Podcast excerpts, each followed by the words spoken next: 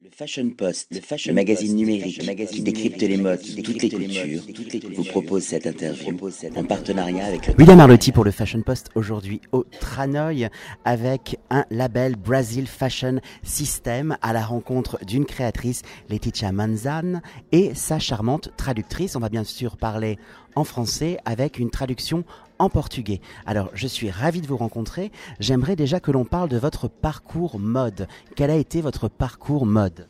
Qual foi o seu, conta um pouco do seu caminho da moda, a sua trajetória. Na verdade, a marca existe há 10 anos, uh, baseada em Uberlândia, uh, um ateliê que começou fazendo para clientes da cidade. Nós começamos a crescer, hoje a marca vende mais de 90 pontos de venda no Brasil. E o primeiro grande passo, na verdade, além do atacado, foi a exportação.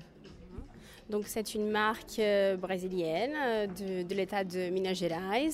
La ville où ils sont localisés euh, s'appelle Uberlândia. Ils ont commencé tout petit avec un tout petit atelier. Normalement, ils faisaient pour des clients qui étaient à la proximité. Et ça a commencé à grandir, grandir de la bouche à l'oreille. Et aujourd'hui, la marque existe depuis 10 ans.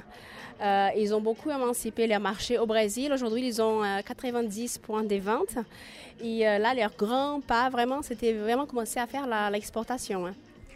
Chaque créateur a une signature qui le caractérise. C'est peut-être une matière, c'est peut-être une technique, c'est peut-être un sens dans la coupe.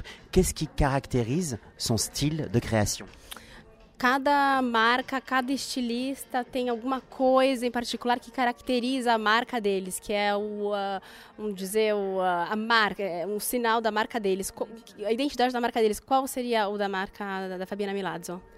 Eu acredito que a identidade da marca Fabiana Milazzo é realmente conseguir pegar elementos do evening wear e levar para dia, noite, etc. A gente pega peças que seriam de festa, joga com uma calça jeans, a gente brinca com essas duas peças, deixando com uma cara mais jovem.